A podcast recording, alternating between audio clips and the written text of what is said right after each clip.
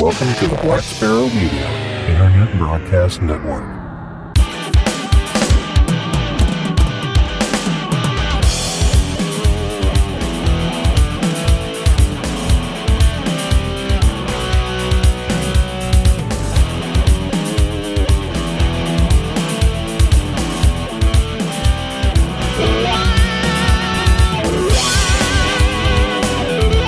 You are listening to Linux in the Ham Shack. LHS is a podcast about Linux, open source, and amateur radio for everyone. Now, here are your hosts Russ, K5TUX, Cheryl, W5MOO, and Bill, NE4RD. Well, hello, everybody, and welcome. You have tuned into episode number 338 of the most terrific amateur radio podcast on the internet. And tonight we have the usual cast of characters and the usual peanut gallery with us. I am Russ, K5TUX. I'm Cheryl, W5MOO. And I'm Bill, NE4RD. All right, who is now no longer on a delay. So, since you're no longer delayed and actually uh, sounding pretty good on your end, Bill has uh, kindly put in for us uh, a few of the topics for tonight, uh, if not all of them. No, I did throw in a few, uh, but uh, he definitely uh, hit up the lead topic, so we'll let him handle it. And we are we are like really SDR heavy these days, but Yeah. you know it's it's all the rage. So yeah, it definitely seems to be. Yeah, this article is from the uh, the Libris. Actually, this was a Hackaday, so might as well start with that. And the title is "The Libre Space Foundation Reviews Software Defined Radios." If you want to go to the next level with software defined radio (SDR), uh, there are a lot of choices. The RTL SDR SDR dongles are fine, but if you get serious, you'll probably want something else. How do you choose? Well, your friends at the Libre Space Foundation have published a paper comparing many of the common options. True, they are mostly looking at how the receivers work with CubeSats, but it's still good comparison. The devices they examine are the RTL SDR version 3, the AirSpy Mini, the SDR Play RSP Duo, the Lime SDR Mini, the Blade RF 2.0 Micro, the Ettus USRP B210, and the Pluto SDR. They looked at several of the bands of interest, but not the HF bands. Some of these devices can't operate HF. They did examine VHF, UHF, L band, S band, C band performance. Some of the SDRs have transmit capabilities, and for those devices, they tested the transmit functions as well as receive. The review isn't just subjective, they calculate noise figures and dynamic range along with other technical parameters. They also include GNU Radio Flowgraphs for their test setups, which would be a great place to start if you wanted to do these kinds of measurements yourself, or possibly build your own radio, you know, with G, uh, GNU Radio. Uh, towards the end of the 134 page report is an assessment of the SDR software and how the boards are supported. For we'll let you read the paper's conclusions, but there was no clear winner or loser, although they did mention how SDR plays closed source limited software support in some applications. And that's not a complete sentence either. But uh, yes, yes, the closed source stuff sucks. No, just kidding. Closed source isn't always bad necessarily. I mean, as far as functionality, it's always bad from a from a white box perspective, but it's not necessarily means that software is terrible. Right. And with so many uh, sources out there that will work on uh, all the hardware platforms or all the software platforms, yeah, it's probably best to uh, stay with the ones that are uh, cross platform supported. So, in case you want to plug it into your Raspberry Pi or your PC running Windows or your PC or Mac running Mac OS, you know, use something that's uh, cross platform. Yep, absolutely. Cross platform, open source, all the good stuff. That's that's why we're here. That's why we have unbelievably 338 episodes of this thing we call a program. uh, but anyway, moving on, we will jump into some amateur radio topics. And the first one is new volunteer monitor program is up and running. After kicking off on January 1st, the new volunteer monitor program has ramped up to operational status. A soft rollout of the program began on February 1st, designed to familiarize volunteer monitors, or VMs. Wow, let's overload some acronyms, why don't we? Uh, with issues on the bands and to put into practice what to report and what to ignore based on their training. The VMs will not only be looking for operating discrepancies, but also for examples of good operating. The VM program has, at least for the moment, put Riley Hollingsworth, K4ZDH, back in the Center of Amateur Radio Enforcement as the Volunteer Monitor Coordinator, or VMC.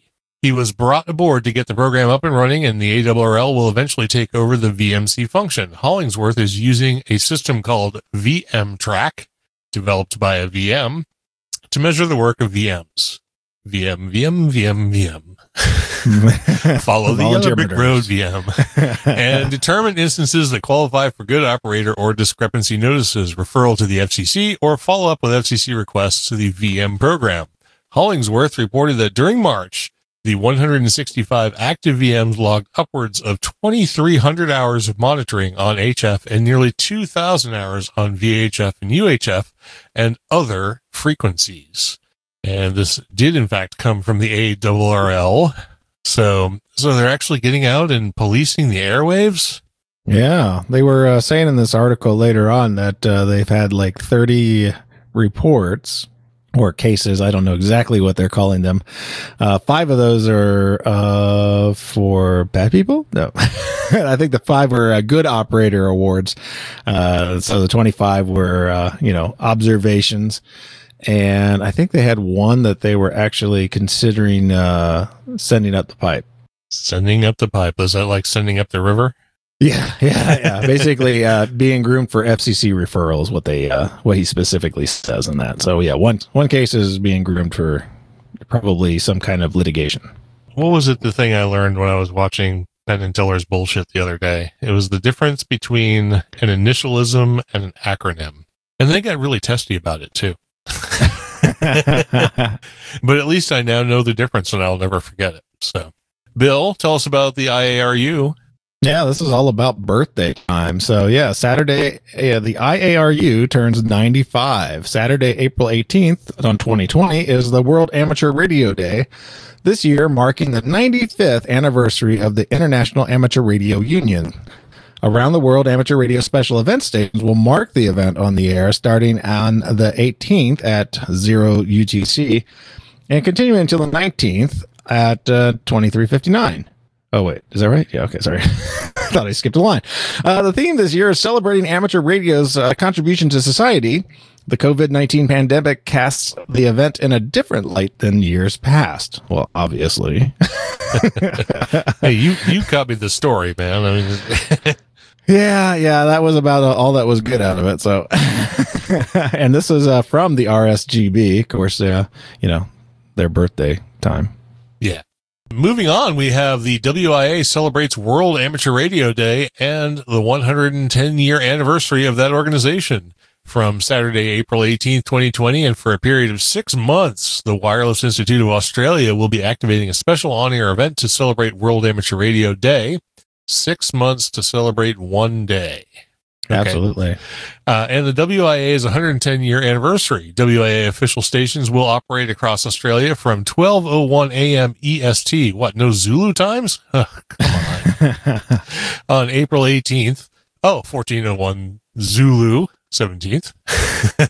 uh, the WIA official station call signs are VK1 WIA, VK2 WIA, blah, blah, blah, all the way through. Well, they don't have VK9 WIA. Is that is that like not an Australian call sign? Is VK9 something else? Anyway, doesn't matter. Uh, and also VI110 WIA, VI110 WIA, which would be a nightmare on FT8. Um, s- yeah, uh, but there you go. Um, and we're going to have more stuff about World Amateur Radio Day coming up, uh, both in this episode and the next one. So it's coming up. So be prepared. Uh, and that came from shocker of shockers, the WIA. yeah. Well, I right tried from to the get some new mouth, so- sources, you know, try to Yeah. get some varied sources. And of course, both the RSGB and WIA were just touting themselves instead of providing any news. All right. So moving on, we're going to jump into some open source topics for tonight. And we're going to hear Bill say cute or QT at least three different ways through this entire article. Cute. That's so cute. I, I Yeah, guarantee you'll say QT at least once. I, I, it's a bad habit. I've done it for years. Yeah, the uh, cute. Oh, there it went. Now the cute company uh, provides a brief comment on open source. Yesterday, a KDE developer who serves on the board of the KDE Free Qt. Uh, see, I did it. You found, yeah, I told you it only took you one time. commented that the cute company is evaluating restricting the new release to paying customers for 12 months. That being said, to be un- under consideration due to COVID 19 impacting their finances and needing to boost their short term revenues. The QT comp- uh, again, Qt company has now come out with an incredibly a brief statement on the matter.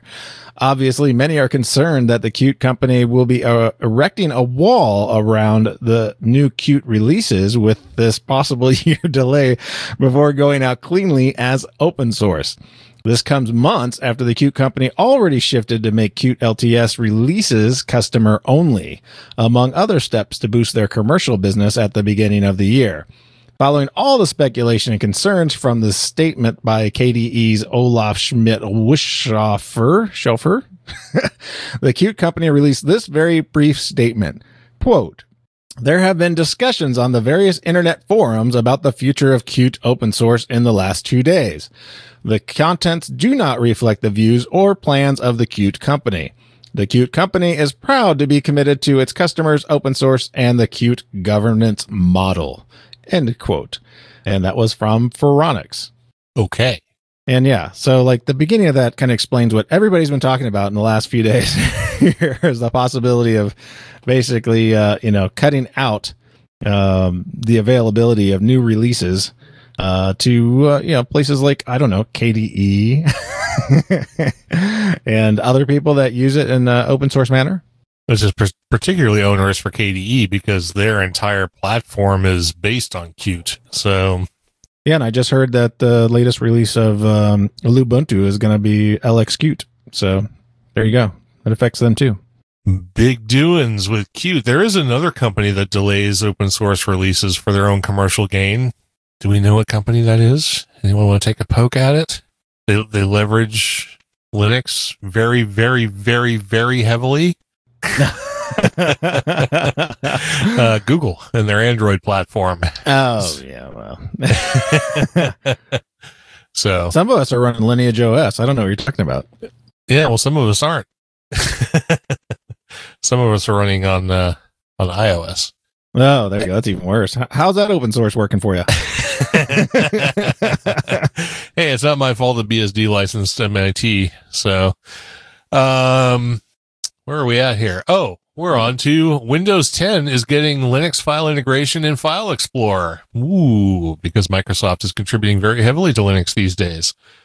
Uh, Microsoft previously revealed its plans to ship a full Linux kernel in Windows 10, and now the company is planning to fully integrate Linux file access into the built-in File Explorer. A new Linux icon will be available in the left-hand navigation pane in File Explorer, providing access to the root file system for any distros that are installed in Windows 10. The icon that will appear in File Explorer is the famous Tux, the penguin mascot for the Linux kernel. Microsoft is testing the Linux File Explorer integration in a new build of Windows 10 that's available for testers today. Previously, Windows 10 users would have to manually navigate to a UNC path to get access to Linux files from the Windows subsystem for Linux, or WSL. Pretty soon, Windows will be Linux, and then we'll have one. it will be the year of Linux on the desktop. So, yes, on Windows. Linux on the desktop on Windows. Exactly. Uh, yeah, that came from should, The Verge. So yeah, th- this should definitely help people that are using that Windows subsystem for Linux inside of Windows. It is somewhat uh, uh, clunky clunky to get back and forth between the systems like when you want to use your editor in one system and then just kind of navigate around the other uh, you know i don't know. It's it's pretty easy to set up. I just set you know uh, symbolic links and i can get to where i want to go and it's not that big a deal. Um, but yeah this this should make it extremely easy for people to navigate to those files that aren't necessarily familiar maybe with the Linux and like this is their first taste into using Linux, uh, which is on their Windows box. So this is possibly good. Well, any kind of advancement that brings Linux and Windows closer to each other, I guess, is good because it'll just it'll just eventually all be Linux. Yes. right. Go ahead and hit the next one then, I guess. Okay, sure, no problem. So this is a flash topic, and this is top players in the open source hardware, whatever that is. The global open source hardware market analysis 2019 with forecast period uh, 2020 to 2027 provides an in-depth analysis of market growth factors, future assessment, country level analysis, open source hardware industry distribution, and competitive landscape analysis of major industry players. The report comprises strategically vital information such as compounded annual growth rate, working capital, enterprise value, and the book value of major companies operating in the market. The top key players, which I'm assuming comes from this report, is OpenCores, RepRap 3D printing, Arduino, Adafruit, and SparkFun. And the source for this is Jewish Life News. That's a new source. yeah, I know. It's like we're going pretty far afield, yeah. I didn't even know there's such a thing called Jewish Life News, and I had no idea they had an interest in open source hardware, but there you go. I just thought I, I threw this in as a flash topic merely because the top five listed there um, mentioned Arduino, Adafruit, and SparkFun, which is kind of cool because if you're you know dealing with Raspberry Pis or Arduinos or any kind of open hardware project, um, those three places or those three sites or those three vendors are most likely on your radar. Oh, this is one of these junk reports, anyways. Oh my god. That's why it's a flash topic. We're moving yeah, on. Already. Okay. We won't mention the fact it's one of these paywalled uh, reports. it's like it's like a 130 something page PDF or something. Yeah, we just got that for free off a of Hackaday. Come on. uh, anyway, moving on, uh, because COVID 19 is affecting everyone, there have been lots of topics, at least when I did a news search for this particular uh, information. There's uh, several news stories that reference sort of uh, Hackaday. I don't want to say Hackaday because that's like a thing, but um, Maker let's say like maker market uh, version ventilators that are based on Arduino. Uh, but apparently there's one being developed in South America that's based on the Raspberry Pi. A team of engineers in Colombia will test a ventilator made using a Raspberry Pi computer and common parts, reports the BBC. The new ventilator's design and computer code were posted online in March by a man with no previous experience in developing medical equipment. A robotics engineer, Marco Mascorro, said he designed and built the ventilator because he understood the high demand for machines amid the COVID 19 outbreak. In a tweet, Mascorro noted that he was, quote, glad to see Elon Musk and Tesla working on ventilators as well and encouraged them to use his design if it helped. However, Mascorro's post triggered an avalanche of feedback from healthcare workers, which the man has used to add improvements to his machine. Mascorro's design uses common and accessible parts. For example, it uses valves anyone can find in a neighborhood plumbing supply store. The machine itself is due for a fast track round of tests in two Bogota institutions. So that's pretty cool. So people are building open source ventilators. I don't know how, you know, soon these will show up in hospitals, allowing people to, you know, breathe using these devices but it's uh, kind of a cool way to use some of this technology in the open hardware. And that came from a site called Interesting Engineering. Very so, interesting. I thought it was interesting. yeah. Uh, their site is appropriately named, if nothing else. Yeah, so, for sure. all right. So down to segment four, which we call Linux in the Ham Shack. And uh, we do have a couple of stories here that involve Linux in the Ham Shack, and Bill gave us this one. And we uh, we referenced in the last episode or a couple episodes about Morse code and getting out there and maybe learning a new language, or or just trying Morse code, or maybe even um, augmenting your skills in this area. But we have a new thing you can do with Morse code. Yeah, and this kind of touches on uh, topics that we've talked about in the past that we've always, well, you've always scratched your head over. Like, why is he including machine learning in this stuff?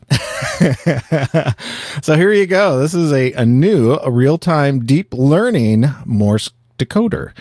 This experiment uh, demonstrates that it is possible to build a working real time Morse decoder based upon a deep learning TensorFlow model using slow interpreted language or using a slow interpreted language like Python. Well, that's kind of rude. They call it slow.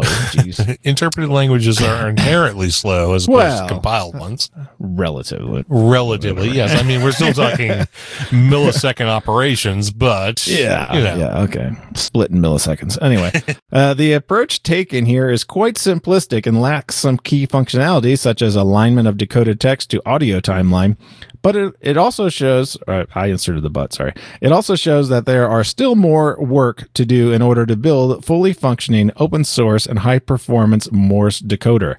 A better event driven software architecture, a better, uh, sorry, I lost myself. a better event dri- driven software architecture would allow f- building a proper user interface with some controls like audio filtering. Such an architecture would enable also building server side decoders running based on audio feeds from web SDR receivers, etc. Finally, the TensorFlow model in this experiment has a very small training set, only 27.8 hours of audio. If you compare it to commercial ASR or automatic speech recognition engines, they have been trained using over a thousand times more uh, labeled audio training material. To get better performance from deep learning models, you need to have a lot of high quality labeled training material that matches with the typical sound environment that the model will be used on. And I'm assuming like a noisy environment, especially if you're going to pull it off that. And this came from uh, a personal blog of Mauri, uh, AG1LE. And I, think I saw this mentioned a few places, but this is, uh, he has uh, everything on GitHub as well. So you can check that out. All right, very cool. We we like open projects, and this sounds kind of interesting. It combines two rather interesting things: AI and Morse code. Which, up until now, I'm not sure I've heard those two things put together. But there you go. It's just a matter of time. Was, yeah, that's true. Pretty much uh, something else will be doing the thinking for all of us. so this next one, I guess uh, I didn't realize it when I put it in here, but it's sort of a controversial topic. uh, but we're going to talk about it anyway, and that's an operating system because we do mention operating systems, even though we have built one of our own. This is another one, but this one, like a project we mentioned in the past called Skywave Linux, is supposed to be geared towards SDR use, and we have been talking a lot about software defined radio.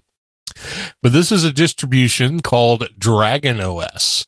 And it says in the title here that it's a Debian derivative for SDR use. Just a few decades ago, getting into hobby radio meant lots of specialty hardware. Since software defined radio came onto the scene in an accessible way for most of us, this barrier to entry was reduced significantly and made the process of getting on the air a lot easier. It goes without saying that it does require some software, and Dragon OS has an entire suite of SDR programs needed to get up and running. Out of the box, it supports RTL SDR, HackRF, and Lime SDR, and even includes other fun tools you need like Kismet. There are several video demonstrations of Dragon OS on YouTube, including using RTL SDR for ADSB reception. Another shows how to set up the distribution in a virtual machine so you can run it even if you don't have a computer to dedicate to SDR. Dragon OS 10 and out of the box Debian Buster, but soon to be Ubuntu 1804 based operating system for anyone interested in software defined radios, has all source software installed in the user slash source directory while remaining software is installed by package managers. And a brief summary of the software that's included includes uh, big packages that you've probably heard of, like uh, Aircrack NG, GQRX, Calibrate HackRF, Wireshark, GRGSM, RTL SDR, HackRF, IMSI Catcher, ZenMap, InSpectrum, QS Spectrum Analyzer, LTE Cell Scanner, Cubic SDR, Lime Suite, Shiny SDR, SDR Angel, SDR Trunk, and Kismet. So lots of stuff included by default, either built by the source or from software packages. And uh, a link to the story from Hackaday is also there. A link to the YouTube channel that has information from the author of the distribution is also included. And the place where you can download it from SourceForge is in the show notes. So if you want to try Dragon OS, it's another option out there for you. Bill Bill told me that in the comments it was like controversial. No, it's like it's like mixed comments, like anything. um, you know, it, it basically gives you the same thing you would have, at least from what I can tell from the package layout. If you were to install the uh, the pure blend package of ham radio dash SDR into your uh, you know Ubuntu or any Debian system. So you know weigh that with what you want. So That's right. Take everything we say with a grain of salt. or, Or or something, tequila, something like that. I don't know. Well, a grain of tequila. Okay, sure. Why not? A Uh, grain yeah, of shot of salt with tequila your and then tequila. like yeah, exactly. okay, oh, that's fine. as long as you're getting liquored up, who cares? Uh, but that actually brings us down to the end of our stories for our Oh, no. short topic episode number 338. I know. It's like, I, I can't believe it's almost over. And Bill's audio has been such crap. Um, Oh, the whole time. Yeah, it's Mo- not most of it, great. yeah, Yeah, well, Oh, we'll great. work on that between now and uh, Thursday when we do the next one. yeah. But in the meantime, we do have, as we always do on the short topic episodes, the social media roundup. So we'll go ahead and uh, hopefully Cheryl will be able to get through this. Um, Yeah, without dying. yeah, without uh, croaking. Right. But anyway, so social media roundup. Let's go. All right. So first on the list are the Patreons, which are Richard Gordon, Andy Webster, Cubicle Nate, Darren King, David Jakeway, Donald Gover, Douglas Redder, Erno Costales, Herb Garcia, John Spriggs, Peter Caffrey, Paul Griffith, Randolph Smith, Robert Pitt, Samuel Vimes, Steve Metcalf, Steve Sainer, Stephen Harp, and William Heckelman. For our subscriptions, we have Robert Black, Randolph Smith, Robert Halliday, James Lewis, Fred Cole, Michael Burdack, Alan Wilson, Ronald Ike, Michael Connolly, Steve Biella, Jim McKenzie, Dylan Engel, Johnny Kinsey, Robert Yerke, Bill Piotr, Darren King, Thor Wiegman, Todd Bowers, Kevin Ivey, John Clark, Bill Collins, Jeff Zimmerman, Tony Coberly, Roger Pereira, Jeffrey Boris, Michael Carey, Steve Hepler, and Michael Jopling. On Facebook, we had Alex Archer, Brian Sears, Stuart Ian Brownstein, and Jared Hallmark join us. On Twitter, we had at Tom Zorz, at Jester00, at underscore Ziaus, at W6UGA, and at Benjamin 078183325. On YouTube, we had Gustavo uh, Pacheco, at Sigur Oscarson, and I know I'm butchering names. Sorry, everybody. Steve O'Shaughnessy, Mike Petticord, Martin Morman, Bill Cohen, Terry Johnson, and Phoebe Jacob. No mailing list people and no merchandise sale people. Buy some merch. We got stuff to get rid of. We It's, got it's, lots. it's mostly drinkware, but we also have stickers and pens. And actually, I don't even know if the pens and the pocket buddies and all that stuff are on the website. I might have to add those. I don't know. I think they are. If nothing else, just buy some drinkware and we'll throw some other crap in. yeah. Yeah. So since we didn't go to Yohamvention this year, or we're not going, we have stuff we need to get rid of. Please buy stuff. And then go in next year's Hamvention Fund. Okay, are we not reading Jonas Rulo's name? He's not on the list, but I'm not sure why. He's in the chat room saying, I'm donating on Patreon. There's no It's like, money. well, we're talking about you now, Jonas. So Yeah. obviously, obviously there's an oversight somewhere and it will be corrected. So, uh, also included in our subscribers, Jonas Rulo. Jonas Rulo. Rulo. Yeah. I'm going to add him to the list right now. Okay, So- add him to the list. He, That's the thing is, he was on the list recently. Yeah, I thought so too. So I'm not sure why it's not on the list now. But anyway, problem has been corrected. Oh, I wanted to mention the folks who are with us in the chat tonight, and we have a pretty good crowd. We have, uh, let's start right at the top with Jonas Rulo. and he has now been mentioned. So. Many, many times. I don't know if we can mention him a few more times before the end, but you know, Yeah, We'll- we'll see. Yeah. Uh, we also had Don KC9ZMY, Dan KF5TQN, Jim VE5EV, Don KB2YSI, Tony KM4HSD, Tom N4 Hi, Ed WA0EIR, and Steve K7HVT. So, And Jonas again. and Jonas. That's right, Jonas. Yeah, Twice. e- every every time you do that high thing, the dog looks at you like you've lost your mind. I'm sure everybody's looking at me like I lost my mind. right, but, yeah, okay. So, but that's a James Brown lyric.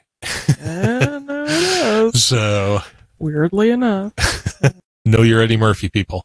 We have finally made it to the end of the show, staggering as that may be. yeah, and we did it in less than three hours this time. Yeah, I don't know. If it weren't for Bill, we'd have been done 20 minutes ago. But, yeah. yeah. All right. Anyway, thanks everybody for listening. Uh, we've had a good time. We hope you have too. And if nothing else, we hope you learned a little something or just enjoyed 30 minutes of your day. And we'll be back in a few days with the Weekender. So please tune in for that. It'll be a good one. We've got lots of stuff coming up. And uh, we're going to be mentioning some uh, open source events that, because of COVID 19, have gone virtual and will allow you to join for free. You definitely want to stay tuned for that. So, with that, let's go ahead and wrap it up. This has been episode number 338 of Linux in the Ham Shack. I'm Russ, K5TUX. I'm Cheryl, W5MOO. And I'm Bill, NE4RD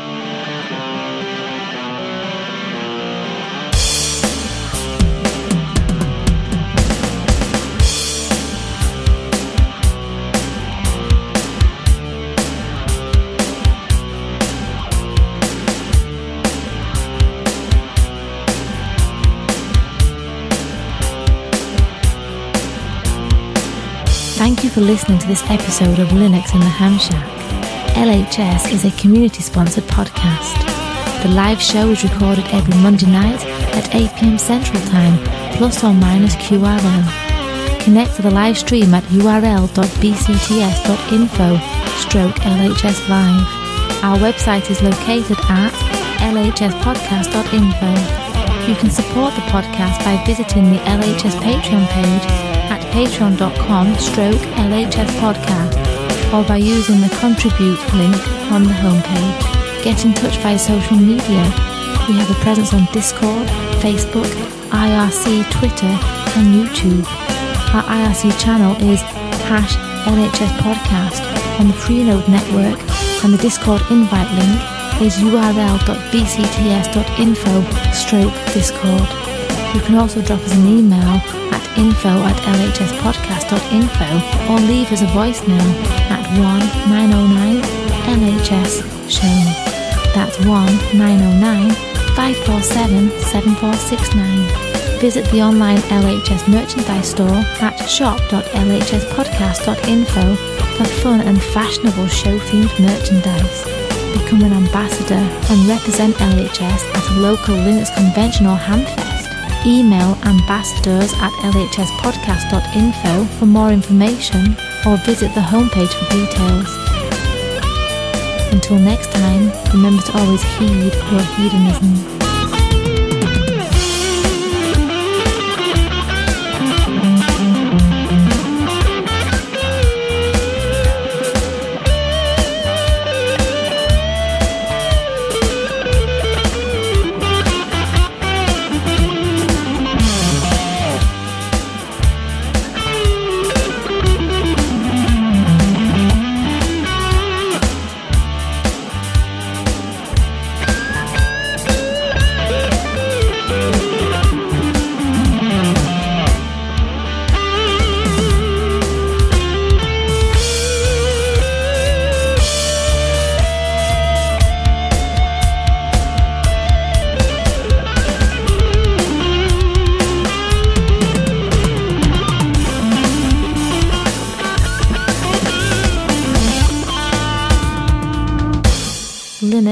Ham Shack and the Linux in the Ham Shack logo are released under a Creative Commons Attribution Non Commercial No Derivatives 4.0 international license.